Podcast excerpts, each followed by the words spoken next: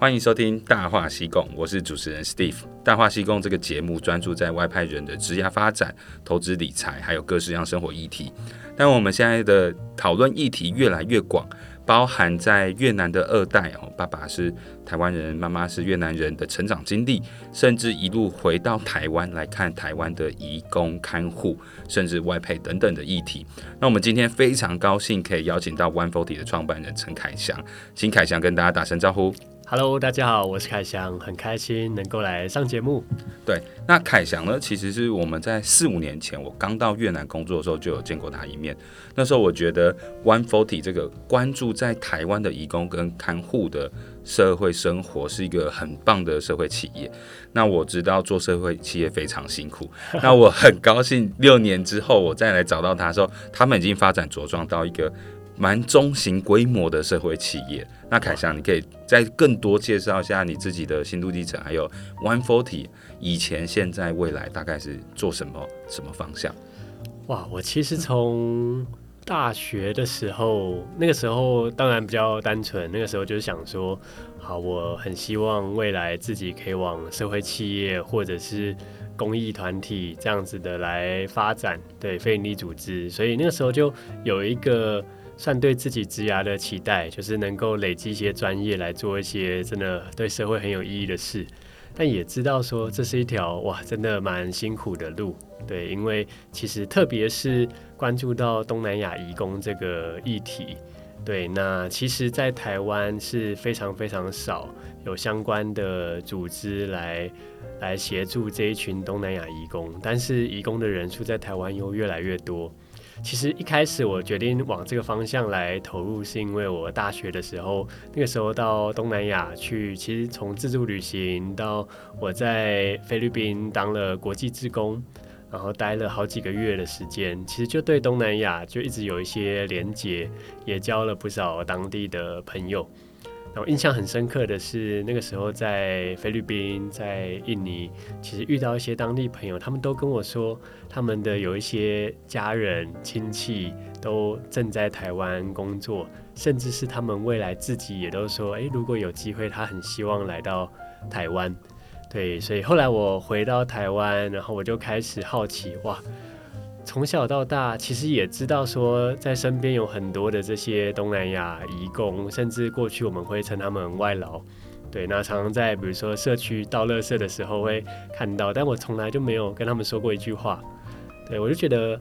那个时候也是自己开始有点在反思啦，就是诶，我明明就很常去东南亚，然后当我在旅行的时候，做志工的时候，很容易跟当地朋友诶聊天，然后开始建立起一些朋友关系。但回到台湾，诶，明明旁边也是很多东南亚朋友，但我自己却从来没有跟他们说过话，所以其实就是从这样子的一个自我觉察吧，对，然后就开始好好的去了解这些移工在台湾的生活，然后慢慢的我就发现说，诶，其实他们有很多在台湾遇到的困难或者是需求，算是找到了我自己一个想要投入的方向。对，那当然，从一开始的一个人，到慢慢找到一些身边的志工跟我一起来投入，那到现在 One Forty 已经第八年，将近第九年的时间了。对，那嗯，我们也成长到一个大概三十个人的团队，一直以来就在做移工学校的计划，那真的帮助这一些东南亚移工在台湾，他们除了工作之外，其实大家都蛮努力在工作，但是工作之外，其实可以有更多技能的学习，包含学中文，甚至有些人当看护在乡下是学台语，以及说一些储蓄、金融、理财的相关的课程，或者是电脑课程。这些概念虽然在台湾可能跟他工作没有直接相关，但其实很多人是好好的在规划在。他台湾的工作结束后，他回到东南亚，他要怎么样真正去改善家庭，改善他自己或者是他的孩子的生活？所以我们就希望这个移工学校真的可以帮助这一些移工在台湾，真的变成是他们除了学习技能以外，也是一个在台湾很有归属感，可以遇到很多来自同乡的朋友的地方。哎，这个超棒！我先讲。嗯，让我非常感佩的就是，我大学也做了很多社会企业相关的，只是我还后来发现说，真的太累，而且我自己赚不到钱，太辛苦了，所以我后来就变成是一个曲线救国，我先进社会，想办法把自己的薪资提高到公司的某一个中阶层，然后我才回头看说我对公司发生什么影响力，可以做什么计划，但还是非常佩服你们，就是。非营利组织、社会企业可以做到三十几个人，可以走八年，连一般想要赚钱的公司，说不定都活不了这么久，找不到这个规模。那我就觉得真的很佩服凯翔，这中间一定发生很多事，而且我也很想知道说，如果像我这样的职涯发展的规划师，还有 HR 的专业，甚至在海外有管理经验，是不是有什么可以帮得到忙的课程？如果有，你可以尽量让我知道，即使是海外连线，或是有机会回台湾，都可以。跟义工朋友们分享说，一个人的职涯规划应该要做哪些初步的设计。如果他们听得懂中文的话，其实可以耶。我觉得非常非常好的是，像现在我们所有的义工学校的各式各样的课程里面，最热门就是中文课。嗯，从初级从一句中文都不会讲到进阶，到协助这些义工考到华语文的证照。嗯。对，其实他们把中文学好以后，不只是在台湾的生活，他们的工作可以做得更好。其实也是希望说，用这样子的语言的优势，回到东南亚，回到越南，开始去找到更好的工作，或者是他们其实也希望知道说，自己在台湾努力存了一些钱，没有把它乱花。那回去以后，那要怎么样子去把这些钱运用在好的地方去投资？那以及他自己回去，不管是自己要开一些小型的 business，或者是他去找工作，他也希望说知道说，哇，我回去以后呢，有什么样子的发展机会？因为毕竟这些移工原本在东南亚他自己的家乡，他之所以会成为移工，一定是家里面其实经济需求，可能家里面呃状况比较贫困，那可能一个人要负担整个家庭的经济状况。对，因为其实很少有人是，呃，很少有人是自己主动说哇，我很想要来台湾工作。大部分也都是经济所需，然后即便他来到台湾，一定是一段很辛苦的过程嘛，就是从来没有出过国。嗯，这些移工他们因为经济状况比较不好，所以也不太可能有机会。曾经出国旅行、出国旅游，嗯、所以很多人来台湾就是他这辈子第一次出国。可能高中毕业没有办法继续升大学，他就买了一张机票就来台湾了。但是完全不会说中文，然后当然做的工作也比较辛苦，包含看护，包含在工厂的工人。对，那也不知道说哇要。在台湾待多久才能好好存到钱才能回去？所以确实就是每一个义工来到台湾都是一个蛮辛苦的过程。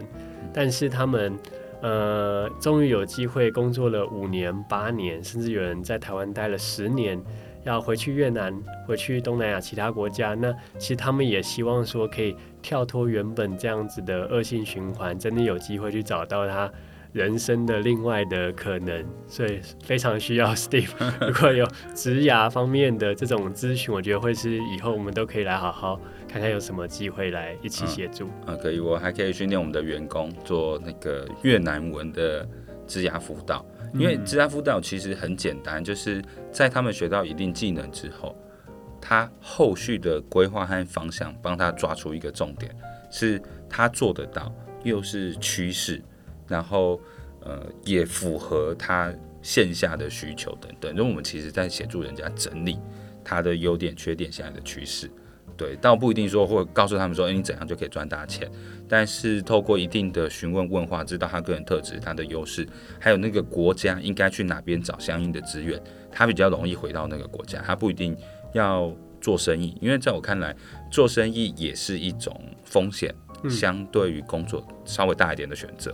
所以，如果他再回台湾，他已经对要进哪一个产业、哪一个企业做什么 position，我们当然讲三业嘛，行业、企业跟职业，他对这上面有一定的了解的时候，他更能够 focus 回头说，我现在想要学什么，我回去才会顺利。当然，我们可以提供一些相应的协助啦。但如果是我的员工，我把训练好，他给。他在越南也是做 HR，他们能够帮助的会比我用中文讲好更多。对对对对对，所以 One Forty 的缘起是你有在东南亚国家做志工交的朋友，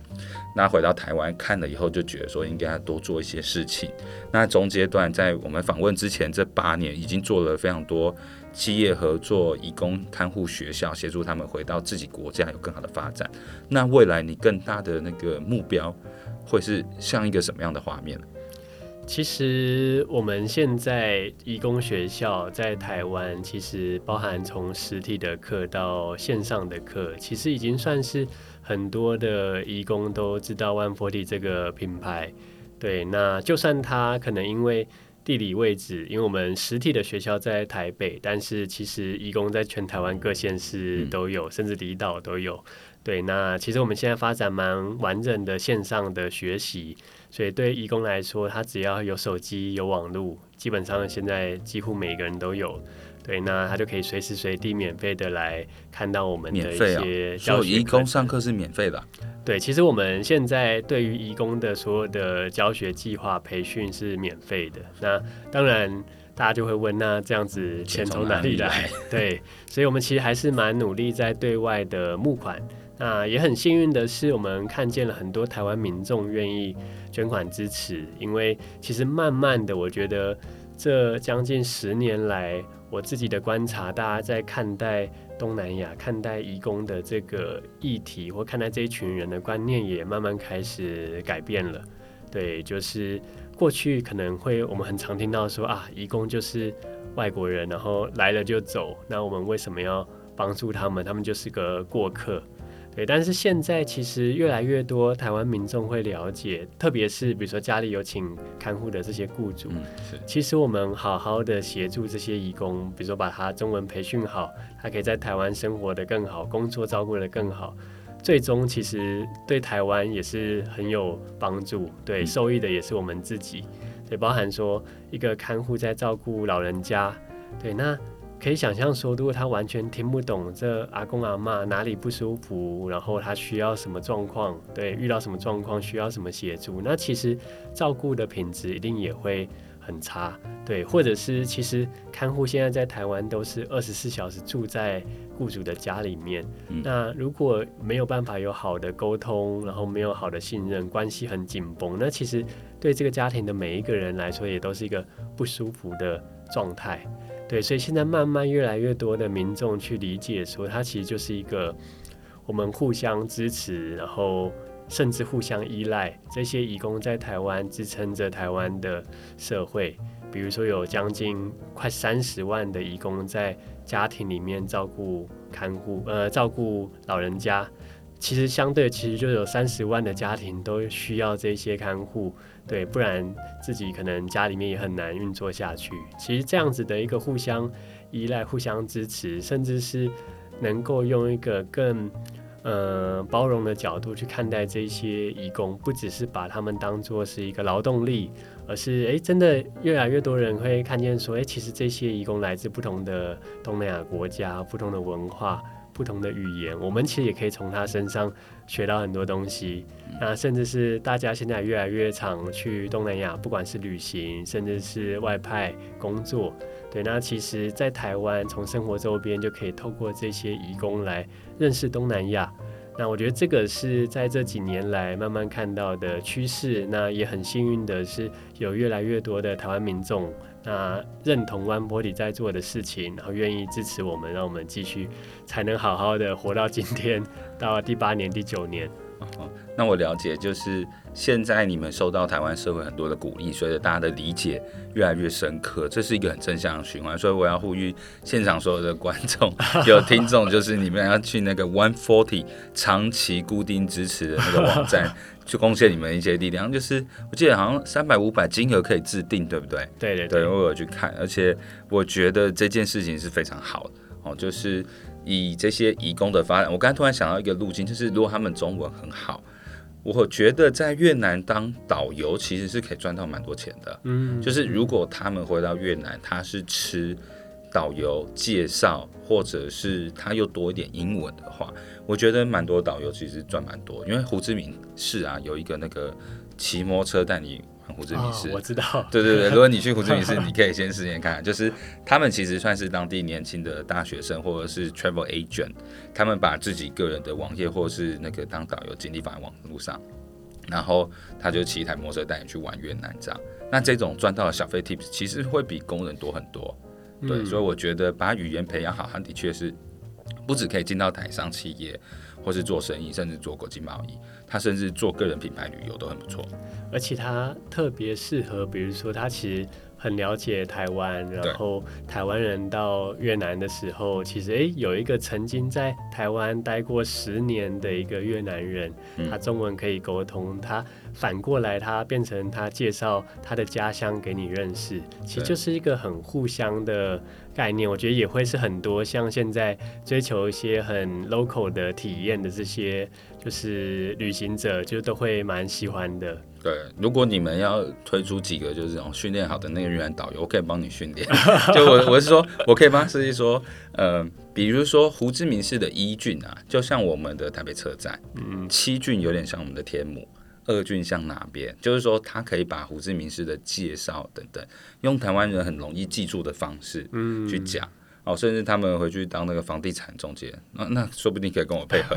对越南房地产蛮懂的，我聊聊就很多。你刚才说在台湾整个的那个看护跟移工人数总共有呃，看护有三十几万，总人数好像是七十几万，对不对？对，其实哇，我们。从 One-Forty 成立的那一年是二零一五年，那个时候全台湾大概是五十八万的移工，嗯，主要来自四个国家：印尼、越南、菲律宾跟泰国。对，那这也是 One Body 为什么我们叫 One Body 的原因，嗯、中文叫四十分之一。嗯，我们就算了一下，大概是每四十个台湾人里面有一位来自东南亚的移工。对，其实这个移工还不包含新住民外配，对，就单纯就是呃外籍劳工。对，那短短这八年过去，现在在台湾的移工的人数已经从五十八万人提高到七十五万人了。嗯，对，每一年都是好几万人在成长。对，所以现在重新算一下那个比例，大概是三十三分之一，不是四十分之一了。Oh. 对，但我们没有要改名字，因为每年都要改。对，所以这个就看到说，哇，真的就是台湾在未来只会有越来越多的移工。对，那越来越多的人数，甚至也包含有可能有越来越多的产业开放。像现在，其实我们。政府跟台湾社会讨论很久的，就是农业的移工。对对，那过去过去其实没有正式开放，对，所以其实还是可以看到很多我们，比如说高丽菜或者是各种栽芭乐，都是移工在做，但其实过去都是非法。但是现在其实也政府慢慢看见说，哇，那真的在台湾农业是缺人力了，所以农业的业者其实也有一直在诉求说，有没有机会开放农业移工。所以其实像过去，呃，从去年到今年，我们政府已经开始有一些试办的农业移工的引进是合法的。那我判断在未来，其实一定会是越来越开放，甚至是服务业。对，其实像这两年也很多的，特别是旅馆的业者，其实他们会联合起来开记者会，诉求说，哎，希望政府也可以看见说，其实，在旅馆都没有人在，房屋都缺人力了。对，那其实也在诉求说，如果有机会引进移工的话，那会是对台湾的呃旅馆业是很大的帮助。嗯，对，这部分日本完全就是前车之鉴，嗯，他们是很有意识的在引进其他各国的看护，因为包含很多台湾人去日本也是做看护，进去学习他们的养老照护这个产业。所以我之前听了好几集，我觉得日本在这个政策很明确，而且他们的退休年龄好像是从。六十五岁延到七十岁，大部分服务业是由日本的中高龄去担任嘛，所以他们很迫切需要。我觉得台湾社会也是很需要这一块。那如果说政府这么重视啊，我知道最近我常常看电影都会有那个外配的出现啊。之前那个秋环他们也来过越南，我有见过他们一次。好像现在台湾政府也是很鼓励新住民各项活动了，你们也有办类似的活动，对不对？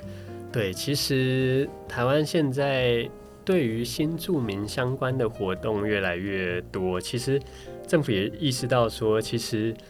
大大家都在谈国际观，对，那与其我们谈很多欧美国际观，其实东南亚离台湾更近，那当然也搭配上新南向政策，所以其实台湾现在有蛮多，不管是从政府的角度出发的这种东南亚文化认识的活动，或者是新住民相关的社团或活动。那除了政府之外，民间其实也越来越多这种新住民的群体。对，那甚至是像刚刚 Steve 谈到，比如说影视有很多的对电影啊、纪录片啊、嗯、台剧呀、啊，嗯、然后甚至是这种学校学生在做报告啊，其实都都很。希望去找到更多的新住民来参与活动，对，那我觉得这个确实是这几年看到的一个现象。但同时，如果谈到的是新住民或者过去我们说外配，其实也看到说，就算有这么多的活动，那我其实也认识蛮多的这些新住民朋友会告诉我说，其实他们遇到的障碍或者是困难，反而不是说，诶。这些活动不够多，而是说他们就算很想去参加这些活动，他们可能要跟家里面沟通。很多的新住民，呃，结婚来到台湾，他其实是有点像是家里面的态度是不太希望他出来，或者是抛头露面，或者是太活跃。对，那其实这个就是一个在家庭内要怎么样子去有这个。共识。对，那我觉得确实，即便现在新住民或者是移工的这个议题其实是越来越受重视，但不同的族群之间其实还是有很多他们各自的困难要面对。很多的新住民可能来台湾都已经二十年了，对，但他可能还是遇到一些，比如说他在家里面怎么样子跟他家里面的其他成员去沟通，说他自己呃真正在台湾他想要做的事。他想要出来自己做点小生意，或者是他希望有一些自己的职涯规划，或者是也会很多人面对到这些新住民跟他的孩子之间的一些议题，包含说可能可能自己妈妈的中文不够好，但是小孩子的认同的问题。或者是很多，我听到说小孩子在学校可能功课不好，对，那可能小孩子如果不够成熟，可能会怪罪妈妈说啊，就是因为就是你没办法教我功课，因为你自己也看不懂中文，那别人的妈妈可以，别人爸爸妈妈可以指导他功课。我觉得就是有很多这种还是需要去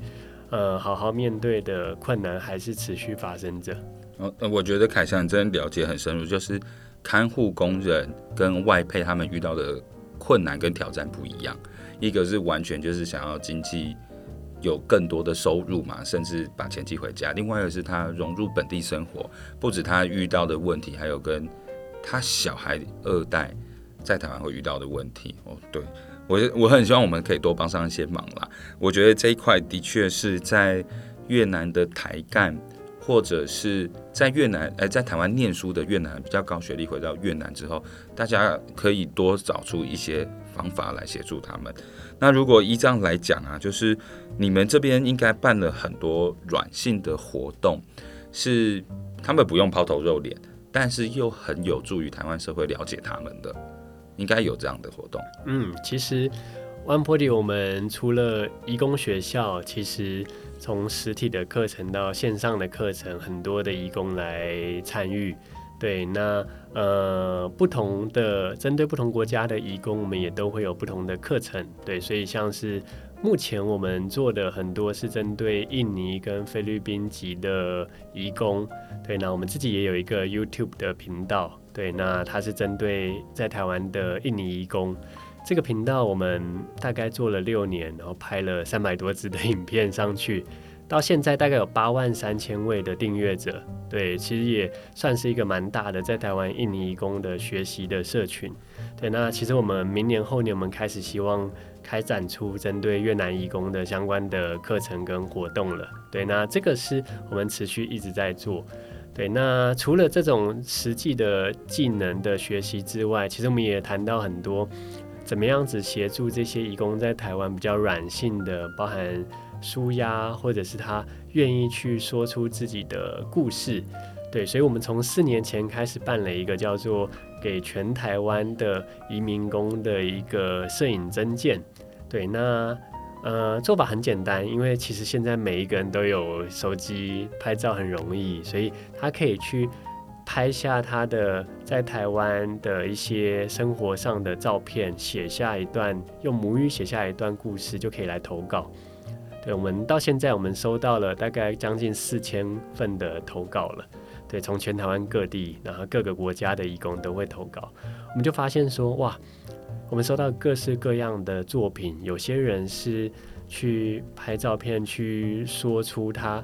刚来到台湾的这种很文化冲突、隔阂跟很孤单的那种情绪，他透过一张照片来来谈。那有些人是可能会拍下他每天晚上跟在呃，家乡的女儿，那视讯的画面，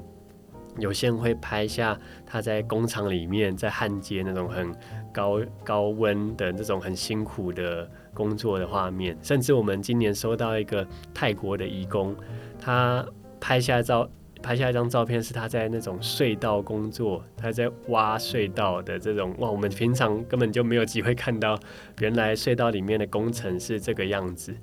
对，那也有人就是寄来照片，是他跟他阿嬷之间的相处怎么样子？从一开始可能因为互相听不懂、互相不理解，很多误会、很多冲突，加上可能他照顾的阿嬷有一些失智的那个状况，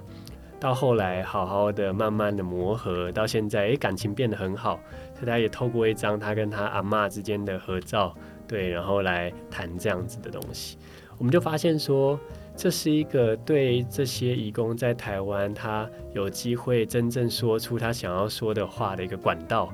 对，那我们收集完这些照片，我们开始来评选，然后我们会在台湾各地去变成摄影展来展出。那这些摄影展其实让台湾民众有机会真的可以去了解哦，我第一次真正看到这些义工的心声，他们想要说的话。对，因为这些照片，他们写的故事，140团队会把它翻译成中文，用双语来呈现。所以很多我们过去在办摄影展的时候，有一些